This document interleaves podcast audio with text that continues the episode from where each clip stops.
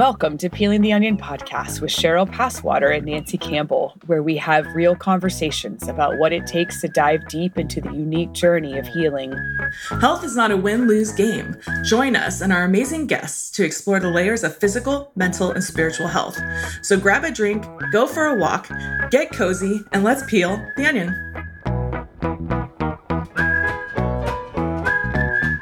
Morning, guys. Welcome to Peeling the Onion podcast. Um, we are going to be talking about gluten today. What is up with gluten? Gluten, the glue that makes everything bouncy and buoyant and fluffy when you have that piece of bread that you love so much. And you're so tired of wondering, like, oh, do I need to go gluten free? Is gluten free healthy? What's up with gluten? Really, like, are all these people crazy that that have decided to go gluten free? you know what cheryl and i have sort of hit a wall I, I, I should say i hit a wall and then and then i came to cheryl and said i'm hitting a wall i can't do this anymore i'm so tired of, of hearing the phrase gluten going gluten free is so healthy or if someone just says off the bat like oh i need to go help I need, I need to be healthier. I'm just going to go gluten free or oh they're just so healthy. They they're gluten free and da, da, da, da, so anyway I I I, re- I regress here a little bit, but it's a pet peeve, and part of it has to do with the fact that I, because of health reasons, decided to go gluten free uh, way back in 2007, and it was a weird time to be gluten free for sure. And now there's so many ways to be gluten free. The labeling um, of of our era right now has replaced the you know uh, calorie free, sugar free labeling on the fronts of lots of packages. You know, companies are dying to let you know that that their product is gluten free. Um, so there's a lot behind gluten that we need to talk about. Uh, you know, Cheryl and I are going to dive deep today into um, kind of def- like giving you a brief tutorial on all the things gluten and so to kind of give you some some perspective as well on um, on what it does to the body how how it causes inflammation why it's become kind of a health you know topic to begin with and then for you to make some decisions and also on kind of why why you may or may not want to go gluten free um, so anyway, hopefully, if you're sitting around wondering yourself, like, what in the world's going on? Can, can we just clear some of these cobwebs and have some education around it? This is the episode for you. So, are you ready, Cheryl? I'm ready to free those minds. Excellent. Free your um, mind. Free your mind. it's like our second episode where I feel like we're just singing songs by the beginning of the show. So yes. summer is here. That's uh, right. So let's, let's just start off with like, well, what is gluten? Okay. Now, when I was first recommended to me that I go gluten free um, mm-hmm. by my own practitioner, again, back in those uh, early 2000s ish. Um, yeah. And I came home, I looked in my fridge and I cried because I didn't know what gluten was. um, I thought it meant I was going to be sworn to a lifetime of eating sticks and twigs and leaves. Um, nothing wrong with that. We need to eat those sticks and twigs and leaves. Um, but I didn't know what it was. I didn't want to know what to do. I was yep. dirt poor. And yep. then, you know, as I started to sort of dive into what gluten was, um, I learned a lot. And really, gluten, just for those of you out there, is wheat, barley, and rye. Um, mm-hmm. Those greens specifically. And gluten is a protein. Mm-hmm. Um, and um, and there's a lot of things we can say about that protein. For some people, their bodies react to it. It is not something their bodies handle well. Some people might have something like what's called celiac disease. Um, other people may have non-celiac gluten sensitivities. Um, you may even have found that you're out at a restaurant and the server maybe has asked you, "Oh, is that a allergy or a sensitivity?" Um, mm. And you're going, mm-hmm. "What does that What does that mean?" And so, um, you know, today we're just gonna like talk a little bit, well, like, well, what are the differences between these things? Um, starting off with, well, what is celiac disease? Mm. Um, so.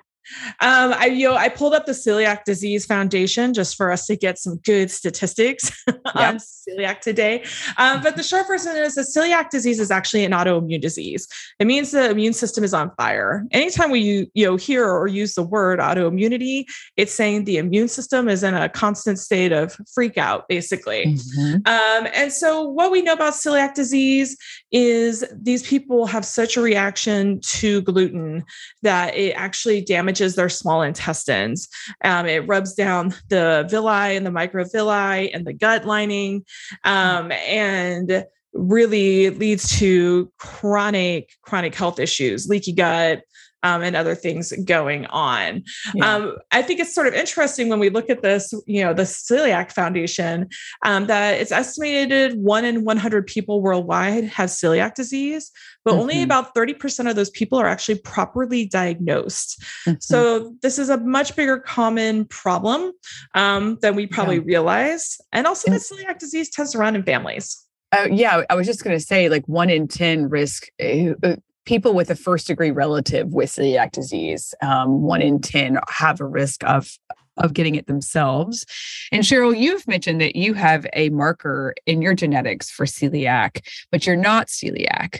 So let's talk about that actually. So we can carry these genes, right? And not actually get them until an environmental trigger sets the gene mm-hmm. off. So I always tell everybody, and now you guys have probably heard me say this before on the podcast, but um, genes load the gun, environment pulls the trigger. That's right. Um, so, you know, in my case, um, I actually have the genetic markers um, DQ2 and DQ8 for mm-hmm. celiac disease, um, but I do not have active celiac disease. Now, I will say this I think there have been points in my own healing journey where I was edging on mm. celiac how do you know? Um, based on the fact that I was having such bad immune system responses, my nutrient absorption was terrible. Mm-hmm. Um, you know, I had chronic joint pain, anxiety, you know, all these mm-hmm. various things going on that can be markers for celiac.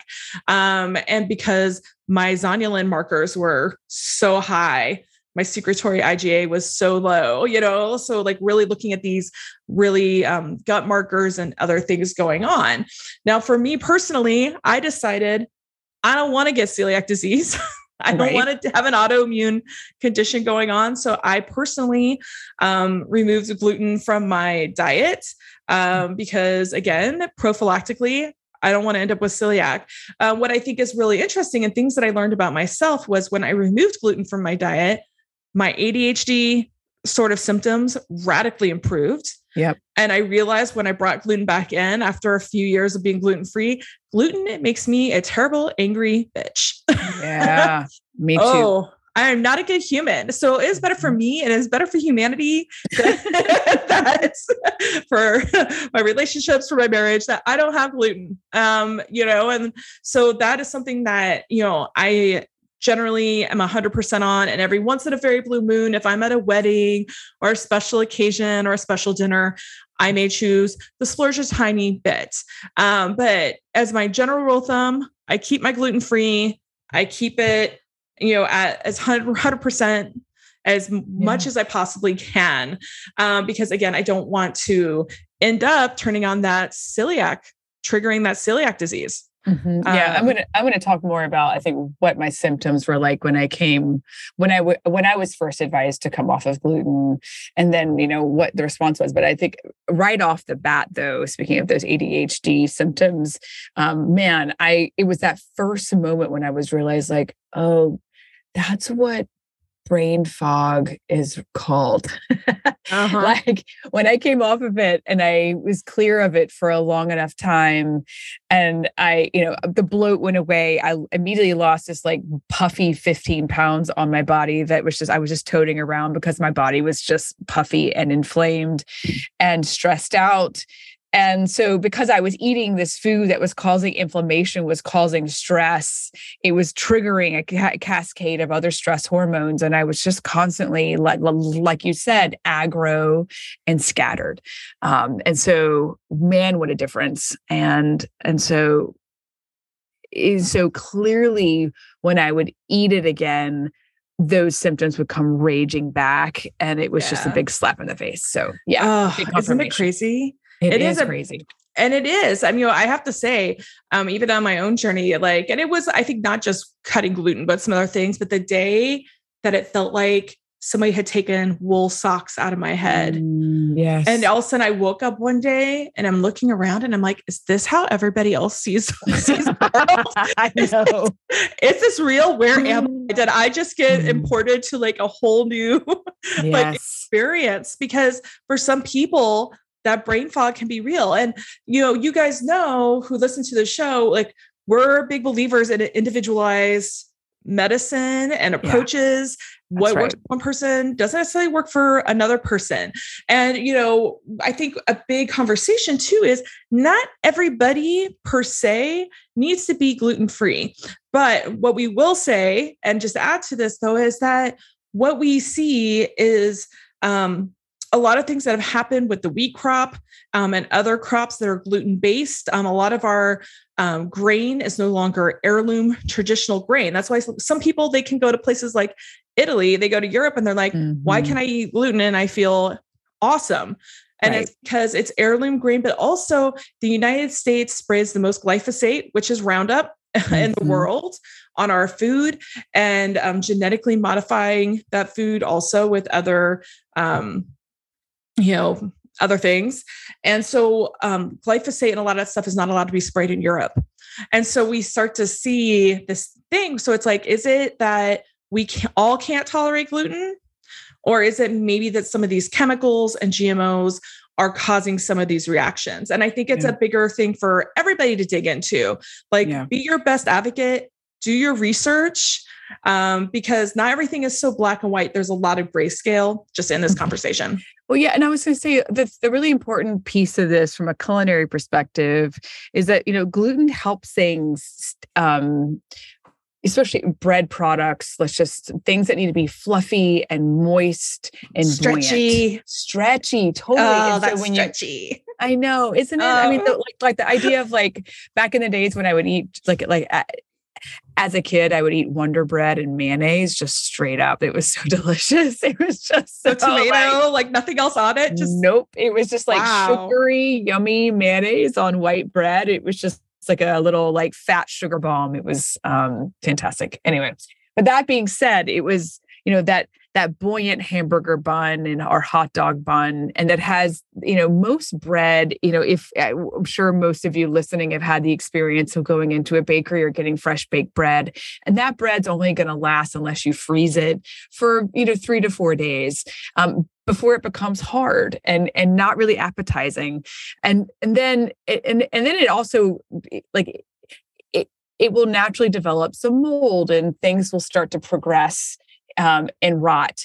Well, you know, you could look at a bag of hot dog buns, you know, on the shelf and know that those hot dog buns, when you buy them, are going to be just fine for weeks and they're going to keep their buoyancy and their fluffiness. That is because of gluten. And you'll notice in the ingredients list that um, that we have there is wheat, uh, which, which is the base of the flour being used um, to make that bun. And then on top of that, there's added wheat gluten so that it, there's even more stability. And so that's that's the other factors. Like yes our grains are not heirloom. There's there are glyphosates all over them. That is a that is a toxin that it's really hard for our body to process um, and shouldn't be in our food at all. And then to add to that we're adding like gluten upon gluten upon gluten. Um, and so anyway it's tricky guys. We're in a we're in a country and in a market um, where companies are just trying to maximize shelf life um, product viability. They want it to taste the same that it, it did from the time that it, it, it left the bakery a month you know prior to you eating it. And so um, that's a big difference from a four day old piece of bread you know that it's it's time to move on and throw away. So anyway I, I yeah, I just want to give some framework there from a, a culinary perspective. Um, and you know, crackers and all of this is pasta and all of this aside. Um, obviously, we're not looking for like buoyant, fluffy pasta um, in the same way that we're looking at it like in a hot dog bun. But what we are looking for in that pasta is stability. And so what and and in the case that I'll just reiterate one more time, it's not an heirloom grain, um, and it, it's it's been a highly processed um, flour that's gone into making that pasta. All right, so so from here, guys, let's let's dive into what it means to to just be sensitive to gluten because that actually is where I'm coming from. I never got a celiac diagnosis, um, and and before we actually leave the the, the the celiac conversation, actually, Cheryl, let's let's hit on the point of celiac testing. Um, and so I think both of we have probably mentioned this before, but it's really important for you to know that there's there are limitations in the diagnosis of celiac disease. Uh, classically, you would get a colonoscopy and you would get a biopsy of of your the the the intestinal lining um, and that would be processed through a lab and we would be able to see if if you carried markers or if there was damage um, f- from gluten which is rearing its head in the form of, of celiac disease. It is probably gotten a little bit better over the years but when i was back in 2007, there was only a 40% accuracy of that test. So it didn't leave you with much confidence at all if you walked out of there with a negative test, but still had tons of symptoms. Um, and Cheryl, I know you know so much more about kind of like the, the functional test and and options out there on the market that you can do with, with a practitioner so yeah rundown well, yes. So uh, we're talking about the scoping, which um, you know is going up your up your bungholio and taking mm-hmm. a look at what's going on. But I think yep. this goes back to um, and for those of you who've listened to um our gut series um that we did um, a while back, um, you know, the gut is like a donut. And inside mm-hmm. that donut there's a lining, a membrane that's about a millimeter thick, and that is actually lined with what are called villi and microvilli. And those they're sort of like hairs or like nubs, and they line up and they push really tight together. Um, and that's our gut integrity. But what they're doing is when they're looking um, through a scope and they're looking at that villi, they're looking to see if those hairs or those villi are rubbed down um, and sort of flattened. Um, and the unfortunately, the sort of glitch in this process um, is that um, oftentimes celiac disease can get missed because they're looking to see how much of that villi is rubbed down. So if you're not at a percentage that they consider high enough or all the way rubbed down, you may or may not be flagged for celiac disease. Um, and so, you know, I have seen people who have have celiac, you know, and have gone, it's gone missed purely mm-hmm. based on that scope. Um, I, um, you know, I mean, um, and I personally have gone through the same thing mm-hmm. um, where I kept getting you know, scoped for celiac and it would keep coming back negative. Um, and it wasn't until later on, actually, um, through um, a more comprehensive gut test and some genetic testing, that I actually found out I had um, those genetic celiac markers. Um, and that I was like, wow, I was really treading on the edge of mm-hmm. getting towards that celiac place and my gut was leaky and I had a lot of inflammation. All this stuff was going on. Um, and then re- making that removal of gluten um, really saved the day. You know, I'm in that category of non celiac gluten sensitivity. Um, so I'm definitely gluten sensitive. Um, and like I said before, definitely don't want to get become celiac. Um, and you know, and so there's this delicate dance. But I think one thing just to highlight here, and I think this is a good rule of thumb for everybody, whether you're gluten free or not, gluten, especially um, these non heirloom grained, you know, sort of gluten is really like a Brillo pad to the gut. And it's just going in there and it's like playing DJ, really rubbing and mm. irritating and creating inflammation. So I always recommend to anybody look, not everybody necessarily needs to be gluten free, but are you buying heirloom grain? Are you fermenting your grain? And we're supposed to be using fermentation as a traditional process, you know, sticking with things like sourdough breads. Um, mm. Just being mindful of it. We're not meant to be taking in as much gluten and wheat as we do in these current days and processed foods. So just like doing some minimizing, using good, proper culinary treatments of those hmm. foods um, is quality over. Uh, uh, just to jump in here, I think quality yeah. over quantity actually is super important, right? Yeah. So that you're that that it's also organic, and that you're doing, you know, yeah. um, your your your due diligence to make some some choices when it comes to that and yeah. i think so many people have gone low carb and minimizing grain in their diet in general because because we have such gut damage uh, like over the years yeah. it's hard for them to digest it and they're seeing it come up in that in that sense um, grains i hear so many people saying lately you know grains just don't feel good in my body i don't feel good eating them i i don't yep. um, I, I can't lose weight if i'm if i'm eating any semblance of grain. And so that's another way, like of, of that's a, the, the, those are just simple signals of the body saying, yeah. "Hey, this is not working." 100%. And it really just comes down to something that we should all be mindful of is eating real food eating as much food that comes out of the ground um, that is well loved and well raised you know trying to eat as much organic as you can afford to eat eating you know grass fed wild animals um, pasture raised, you know, and that's just all being mindful of like, well, what kind of food and what is our intake? And again, I think that 80 20 principle or that 90 10 principle um, mm-hmm. serves well for pretty much everybody. Yeah. Um, yeah. Yeah. And I think it's key to understand that that brush border, which is made up of, of the macrovilli that lines the gut, um, is super sensitive. And it's something that that when if you've heard the conversations around leaky gut that's that's the area of our small intestine that that's getting damaged. And once it's damaged it does it, it, that it's serving as like a protection barrier but it's also serving as a way that we absorb nutrients. And so some of the key indicators if if you're grappling with any of this and wondering what's going why it's going awry and why if you're a good candidate is you know you're having a hard time absorbing nutrients or you you feel really depleted if you're getting blood work back that you're low in B's or you're low in like you're not able to absorb iron as well. Those are some simple you know common test um, vitamin D levels being low that's another good indicator but also to say that um, the inflammatory you know symptoms most often show up in skin issues joint pain i mean it can show up in all sorts of you know obviously gut issues a digestion mm-hmm. that's just you're not able to digest your food um you know malabsorption means that you're not uh, like also able to diet like processed food so you're like when you do eat it so you're even just pooping out still not whole, absorbing your nutrients. Not absorbing well yeah so like if you're if you're pooping out solid bits of food you're not able like you haven't clearly a, a, absorbed any of it. Yeah.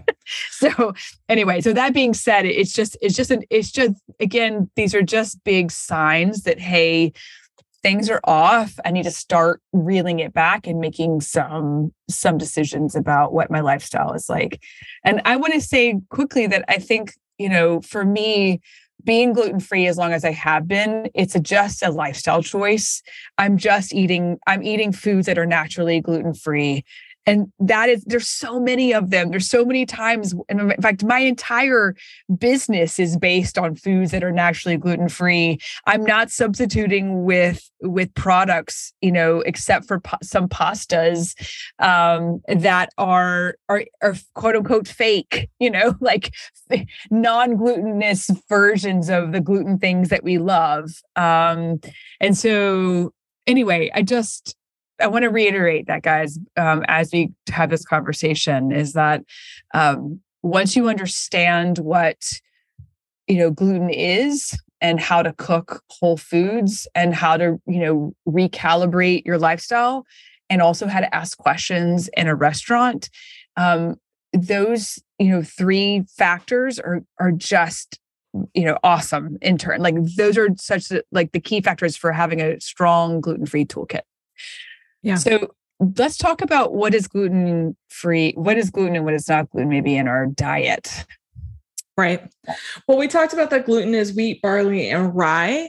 But also, I think one of the big flags, especially if you're somebody who is avoiding gluten, and just really fast, I just want to add a little note here that any, but I always recommend if you're having gut stuff, you're having inflammatory issues. Now, that might be cardiometabolic issues, it may be insulin resistance, it may be whatever is going on um, if you're having thyroid issues etc yeah. anything that's going on in the body that is an infl- inflammatory i usually recommend like to all my clients let's do a four month elimination let's just mm. see if you're having really bad arthritis and joint pain let's eliminate for four months and see how your body does. That's right. Um, the gold standard for anything with food sensitivities and allergies is the is the elimination diet. Mm-hmm. Um, so we can test for that stuff, but again, um, I think why not just eliminate? Um, but what I was going to say from there is, um, you know, we have to be looking for places that gluten hides.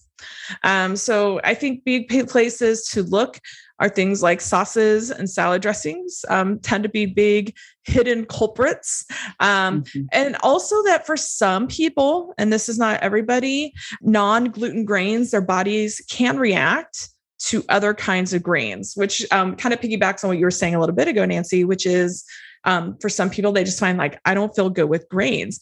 For some people, their bodies will read something like corn, for example, um, just like it's reading wheat.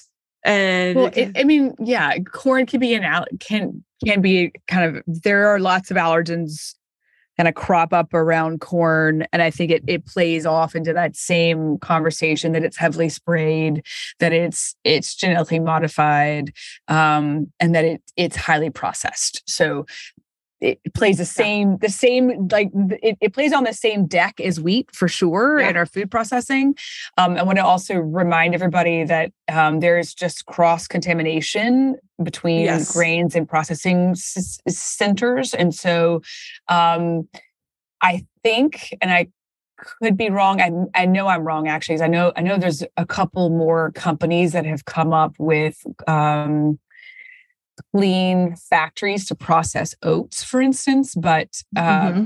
Bob's Red Mill, I think, was one of the first to have a dedicated field. It's completely separate and protected from other wheat crop around where the oats were being grown and mm-hmm. then to have a dedicated factory where those oats were being processed um, to create oat flour and obviously oatmeal and steel cut and all of that so yeah.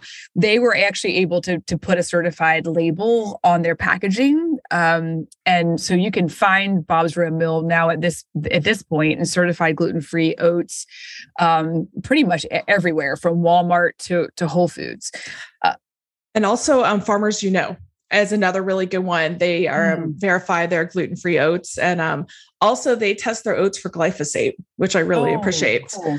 Um, so just to That's add awesome. another company in there. Yeah, yeah, yeah.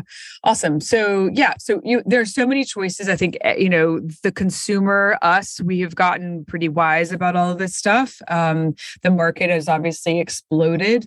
People are are interested in taking gluten out um, for all the reasons that we've talked about, um, and certainly, you know, one of the things I I see most often that we take for granted um, that where where gluten might be hidden is in meatballs meatloaf. Um, if you think about besides a burger, like ways that they bind meat, like ground meat, especially, um, you you don't see it. You don't see breadcrumbs and flours being used a lot in ground meat in certain, um, you know, more Mediterranean quiz, like not Mediterranean, sorry, but I want to mention like Moroccan, you know, Greek Middle Eastern diets don't necessarily use flours to bind the ground meat, but you want to make sure that you're asking. Um, you see it used a lot in stuff like meats that have been prepared and maybe dredged in flour and then prepared with a sauce. So classically, it's like a chicken marsala or chicken piccata. You know, those are you know classics that you you don't see it. It's not a breaded product but it's certainly used to um, to pan fry that that chicken breast and then and then to and then to thicken the sauce. Yeah. Um, and so these days, um, the, a lot of restaurants have gotten really wise to it um, in terms of even providing a, a, a separate gluten free menu. Um, what I would often do, and I know it gets a little awkward and embarrassing sometimes to ask special questions when you're um, when you're going with a group of people and you don't want to look weird or you don't want to feel you know pinpointed or get a, a dozen questions from your nosy family members is i've called ahead and to say hey what are your options i'm looking online i see your menu i have a couple questions about how certain things are prepared um, so certainly call ahead get you know mm-hmm. also i often just like i let everybody else order and then i try to ask or I, I ask the server, uh, you know, like once everybody else has has ordered and is sort of like moved on, I can sort of pull the server aside and say, Hey, I've got some questions. Can you help me with this, this, and this? And mm-hmm. they're usually pretty good about that. Um, the other little nuance, like so, I, I, that, that helps me avoid a dozen questions, is to um, when they're taking a drink order and maybe they've rattled off the specials to say, hey, real quickly, I have a couple of quick questions about the menu, and you know, you just kind of need to make um, make them aware that you have a gluten sensitivity, um, and and make sure that you know that that mm-hmm. they have things that can accommodate you. Yeah. Um, yeah. I was going to also just kind of add to that, like you know, just make things easy. You know, like one of my mm. things I do is oftentimes like I'll just pick the restaurant. Mm-hmm. I have a kind of a trend now amongst my friends as both a foodie, um, food lover, etc. But like, you know, sometimes I'm just like, hey, cool, I'll pick the place. Yep, just to make 100%. it really easy. And I know I'm like setting everybody someplace that's tasty and good, um, yeah. that has options. Um, and also, you know, there are lots of things like um I actually had dinner. I went to yoga the other night.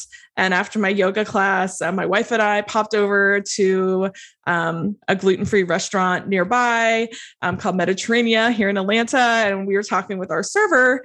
And, you know, she was talking about, you know, there's like the gluten free Atlanta website and it'll flag mm-hmm. and tell you every place, you know, in a city that has yeah. gluten-free options. I mean, I will say, man, we have come far from those early days in the early 2000s with oh gluten. Oh my yeah. god, when everything tasted like cardboard yes. and like it just wasn't it, worth it. It just wasn't, wasn't worth, it. getting the bread. It was so gross. yes.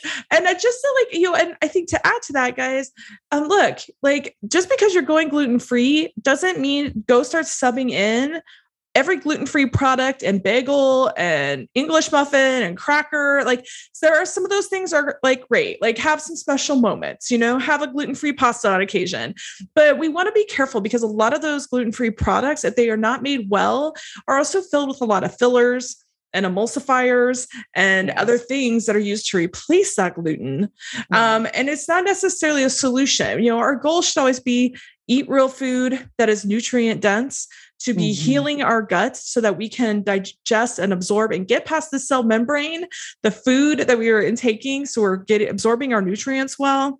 Mm-hmm. um, and so you know of course like have some great things. Nancy and i were um, talking earlier before the podcast about um, there's a bakery here in atlanta called hell yeah gluten free and, we, and how much we love that place. It's oh my god. such a treat to go there and mm-hmm. everything tastes awesome Things do not taste like ca- cardboard. You want a mm. donut? Mm. You want a cookie? Oh wait, I'm sorry. Do you want a biscuit sandwich? Do you want mm. a pop tart? you know, yes. it's like they have it all. They make wedding cakes. Yeah, they make wedding cakes and quiches, all the things. Um, yeah. But is that something that we go do all the time? No. no. Um, you know, I, yeah. say maybe maybe once a month I'll pop yeah. in and like a little something, you know. So yeah, I feel I swear I love hell yeah, and they have done such a good job with their Instagram account that that is like I can only take it for so long. So so many weeks will build up, and I'm looking, I'm trolling, and I'm getting smacked in the face with their amazing goodies, and I'm like, okay, fine, fine, I'm coming over. I can't take it anymore. Um, but I think yeah, I think the the other key factors I find in just like navigating food and and eating out is eh, when I go back to what I was doing in those early days um, is that if I filled up on on all that junk when like as soon as like a gluten free English muffin would come on the market or something kind of fun and and exciting, I would you know go scoop it up. And man, I became so constipated. That stuff just it's just you know talk about white flour. Like if if you're already on the uh, like on the bandwagon that like white flour just isn't good for you, well what do you think potato starch is? Like basically, it's just going to jam you up, and that's what so much of these products are made of. Um, and I, I will certainly, you know, offer that there are some beautiful companies out there that have taken the mission of going gluten free really serious. Um, Jovial Pasta is one of them. Um, they they like started them. working out of Italy and really kind of honing in on uh, how to make pasta stable. They use brown rice almost, you know, that was, I think that's almost 100% of what's just in their pasta. The strategy from there is is coming up with the tools and and the talent to make um, all sorts of incredible pasta shapes for you to kind of go back to your to some of the the, the italian classics. Um, the other side note to that is like i got really clear about what what cuisines just naturally were gluten free which was such a nice um it's just such really like armed me with so much knowledge once I really understood it. And if you live in a place where you can get access um, to really to like good Indian food, especially sa- it's like Southern Indian food, so much of the flours that are used are are coming from beans and and legumes, and they're not wheat flour at all um so that's amazing like go go enjoy a big dosa i mean that it's just like basically like a big Mm. indian crepe and it's not made with with with wheat flour it's made with chickpea flour it's it's incredible I love dosa. Mm. God, I I make could it. I make it at home. I make it at home. you Oh, know, nice So- i haven't gotten that brave that that's amazing well and then the- the other thing is that you know a lot of asian cuisines um particularly you know uh chinese japanese and you know thai um will lean on soy sauce. And we have to really careful about soy sauce. Classic soy sauces uh, particularly in china are made with with fermenting wheat as the base. And so a, a typical classic uh, soy sauce is not gluten free um, you need tamari t-a-m-a-r-i um, which is a more of a classic japanese style soy sauce. Um, and it's it's easy to find on the market anywhere. Often if you walk into a really nice sushi restaurant they're going to have it as an option. Um, you could also just bring your own which that's what cheryl and i were doing or like early on. Like i'm just toting around soy sauce in my bag. Mhm. Yep. um, no no shame at all. Um, i mean you know to, to a certain degree once you realize how good you feel um, coming off of gluten and going backwards um, you know the risk of offending someone embarrassing yourself in front of colleagues you know f that like i am it is not worth it to me to feel bad for, for for whatever discomfort i feel in that moment Well, none of us should feel bad for our personal choices. like I just tell Yeah. everybody, I'm like, you know what, guys, this is how I live my life. Just like you have ways that you live yours. that's right Um, you know, stick with the people who support you, who, you know, are going to stick with you. I have a couple near and dear friends in my early days when I was on a candida protocol and I was off gluten and dairy and sugar and alcohol. And man, let me tell you, those friends who stuck with me and who are just like, cool, we'll go eat at this da da da whatever place. We'll like, you know, we don't care. like, you know, like super supportive. So like find your people and Yeah. you know, it's it's time for us to just um meet each other where we're at and right flexible Right. and realize this is a, a bigger problem than maybe we initially realized um, and for some people and and that's okay and you know i will say too just um, you know like one of my clients you know we were just having this conversation because her celiac she's so sensitive Mm. that she can't even go to restaurants that even if they have gluten free but they share with a gluten based kitchen the cross contamination meaning Yeah. that gluten particles are floating around and landing on surfaces is so inflammatory for her she can't even eat at those restaurants she can only eat at 100% gluten free certified restaurants um, you know and so also Yeah. just be kind to the people who are doing that knowing that there's lots of things that we can sub out for all the grain. You know, it's like collard green wraps, there's lettuce wraps, there's um, you know, non-gluten based grains, there's Mm-hmm. Corn. um the Yep. corn and then and then Siete's whole line of um Oh, of tortillas are amazing. Yeah. yes. Yeah. Um, and I was also going to say, um, Jovial Foods, which you mentioned, Yeah. Nancy, also has a grain-free line. So if you're Mhm. somebody who maybe you're just trying to reduce your grains, maybe you're trying to do an autoimmune sort of paleo protocol, Right. you know, stuff like that. I personally keep a lower grain um, sort of diet on the weekends. I allow myself to be a little bit more free. If we go out Mm-hmm. to a meal, we're seeing friends. Um, those are the times when I'm more flexible or if I'm traveling. But when I'm at home, um, I definitely try to personally, I try to keep my grains um, down to like once a day. Um, and also, um, as you know, one of the things I keep in my own home is we don't eat a lot of bread. We don't you know, we try not to again go too heavy on the gluten free and grain free things. But um, there's a company called Simple Kneads, like K N E A D S, um, and um, you know we like their gluten free sourdough bread. Um, you know, so sometimes if we want to have toast, um, I will say the bread you have to kind of toast it. I feel like for it to be really tasty. Um, mm-hmm. I don't like it in its standard form. And also Knead Love Bakery in New York City. Um, I have to say her gluten-free sourdough bagels are all heirloom grain and mm, they're pricey, nice. but worth every penny. Made with all the love. Uh, love. Wow, we're yes. just giving out all of our places. You, there, like, you and your your bougie bagels, but yes, I do have bougie bagels. I I was telling Nancy, I was like, they're expensive, but man, I was like, worth every penny. And when I go to New York City, I buy three or four bags of their bougie bagels and I bring them home. And I was like, you know what? We all need to have a few bougie things. I have bougie coffee and bougie bagels, and I don't eat it every day. And when I do, I get the wild locks and tomato and sprouts and all the things. And I you know? Yes, sounds delicious. Do a bougie bagel yeah. thing. Bougie bagel thing. Yes. Well i was also going to say um, shout out to canyon bakehouse um, who Udi's i think I'm, I'm, sure there were other brands but in my mind Udi's was like the first to come out with a gluten-free bread and it, it tastes just, like cardboard oh, it was the worst. It was so bad. It had a weird taste to it. It had a weird consistency to it. Um, it was just bad. And then, but then Canyon came out and they got sponginess right somehow and moisture. And and they also they, they were introducing organic, um, you know, multi-grain options. They have now expanded. You could see their stuff all over and from you know a a general Kroger, Publix, um, you know, grocery store lines across the country. So much easier to get stuff now.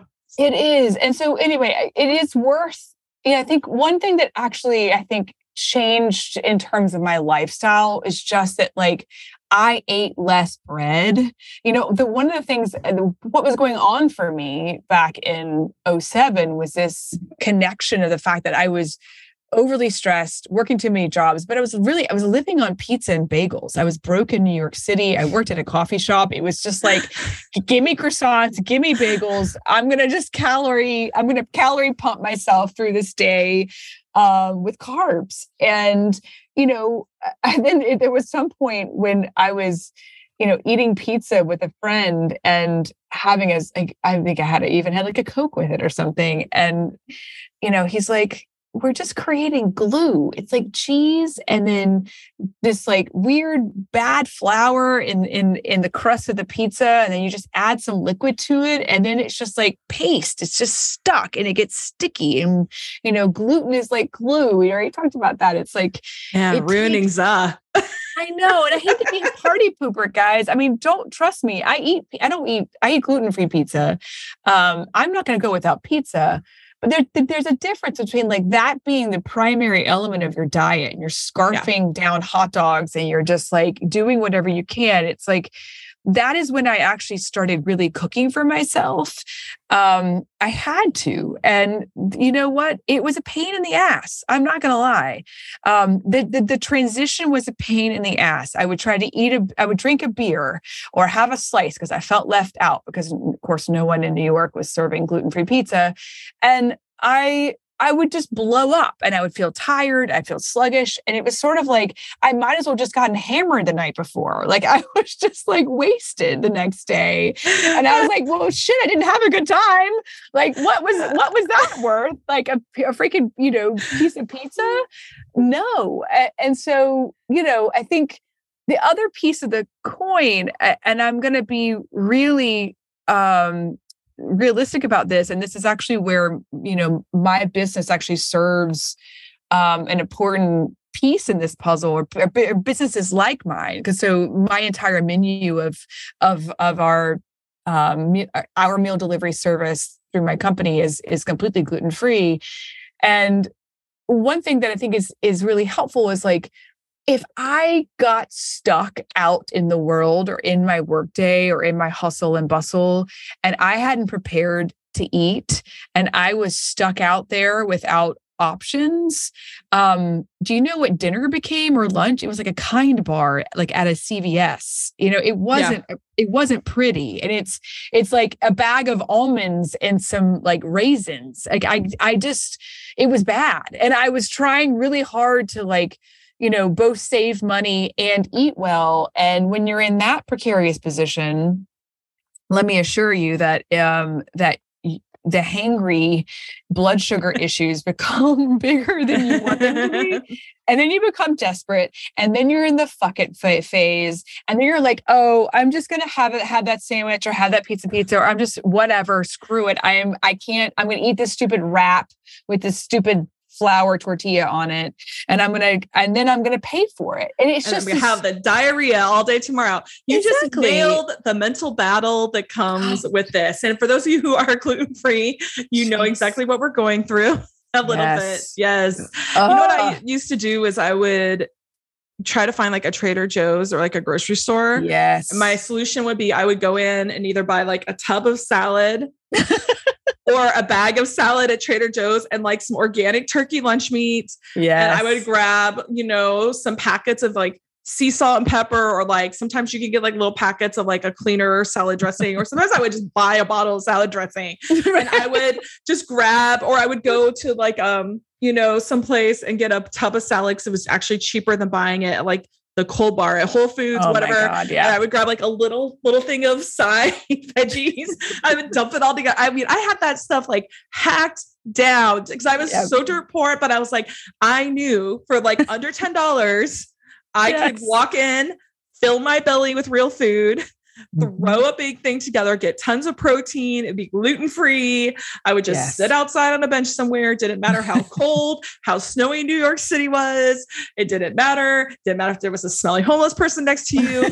You're still like rocking your gluten free, like whatever. Like I had it, I had it down. I had it down to like this weird fine art where I realized like, all I have to do is go to a grocery store. And, yes. you know, and if I was going out with friends and I knew the place probably didn't serve my needs, I would try to make sure I ate a meal before I went out. And right. then, you know, worst case scenario, guys, seltzer water with a little bit of cocktail bitters and a twist of lime. Mm. It'll look like you're mm. drinking an alcoholic drink. That's you're right. going to blend in. You can hang out, you know, right. maybe you get a gin and tonic, whatever yeah. it is. And I think it's the thing. It's like, find your people that you know you can go out with who will won't judge you. who will appreciate where, that where you're at. And like, here's the thing. Yeah, people shouldn't be judging you. They should be meeting you where you're at. So I know, but but I think I think it's also just our, our own being like our self judgment, our self judgment, right? But also yeah. just like having to explain. I mean, I worked at a big company you know i'm i'm in an office environment. I'm i'm you know there's there's the birthday cupcakes and there's the you know the retirement party. And i mean let me just tell you like like the list goes on and on. And and honestly and i I didn't want to look like an asshole, but I also like did I also wanted to celebrate with them. And I just, you know, the thing that I I did was like what was really important to me was to not come across or lay my own, you know, crusade against gluten on anyone else and not to come up as high and mighty, right? So I was just quiet I, that was my choice. I also got I also got lots of questions like, oh, here she comes. She's she's she's a troublemaker. Oh, we gotta go out to eat with Nancy. Like, what is she gonna be able to do? Because eventually my colleagues figured it out that I was I was a little bit of a high maintenance roller um, in their minds. And so what I realized eventually was like like my making a different decision about diet and how I was running my life made them reflect on their own, which made them uncomfortable. I mean, I think that's really what it is. It's like it, it was unknown. It's like it's a, it's exactly like any of you out there who have who've ever gotten sober, you know exactly what we're talking about. It's that same mentality of like you you start to lose friends who were uncomfortable with with you being sober because it makes them reflect on like on their own shit. And this is the same concept. These people, many of these people that I worked with, de- de- definitely needed a, like an adjustment in their diet and their lifestyle. I wasn't going to make that, you know, that uh that prediction or observation for them, but to, sh- to merely share my own personal experience if asked. Um, and to take, you know, some of the brunts on the chin when I got the snide comments from people who I couldn't go tell off. So, anyway. Super weird. Don't be super weird, guys. Like, just like it goes both ways, you know? Like, so, That's right. yeah, I, I feel you. So, mm. we hope that some of today helps you in your own journey. Maybe it's, you know, being a little bit broader, kinder, or just aware for your loved ones or friends, um, people around you. Uh, maybe you're questioning, do you have a gluten thing? Do you not? Um, and we just encourage you guys, like, do some good research, you know, on some resources that I think are really fantastic. Um, I, I really love the work of Dr. Tom O'Bryan.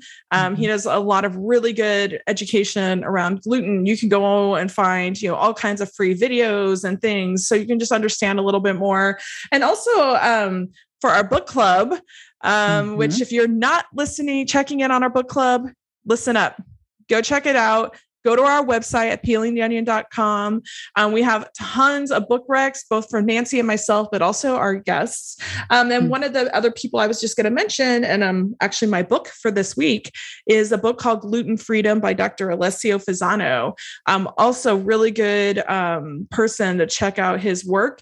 Um, but I really enjoyed the book Gluten Freedom. I think he does a great job of really laying out gluten, a lot of things that we've talked about today, you know, really getting more in depth about um, being gluten free.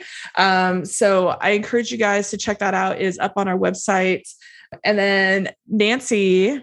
Yeah. Yeah. So a big shout out to Hell Yeah Gluten Free. Um, they referred me to the book Baked to Perfection by Katarina Cermelj.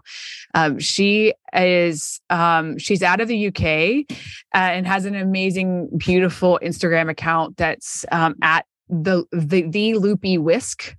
And she is the 2022, her book is the 2022 winner of the Fortnum and Mason Food and Drink Award. And so I just have to say, I got to give her a big shout out. She's put a lot of, of thought and chemistry and precision into uh, gluten free baking, which says a ton about where we have come from in, in the last decade. Um, and certainly uh, hats off to all those scientists out there who who and bloggers who have taken it on. Um, i'm going to list a couple of my favorite blogs that I, I really lean on for great recipes. Um, i mean i cook every day every week for you know masses of people and so i can certainly share with you some of my favorite recipes and places to to resource. Um, i think one of the key elements of this i just want to reiterate is to like take it slow um, and and you know batch cook and just start with simple whole foods. Um, we, we can't re- reiterate it enough. Um, if you're going to go gluten free go gluten free don't dance back and forth. It's not going to help your immune system and your gut to heal. Um, it's it's pretty tricky and also you can see great benefits from it. Um, and I'll be the I'll be the one to say I don't believe that that being gluten free is a health fad. I think gluten free is a health choice and a lifestyle choice, and something that we just have to take seriously when it comes to um, making a a big adjustment and and healing our gut.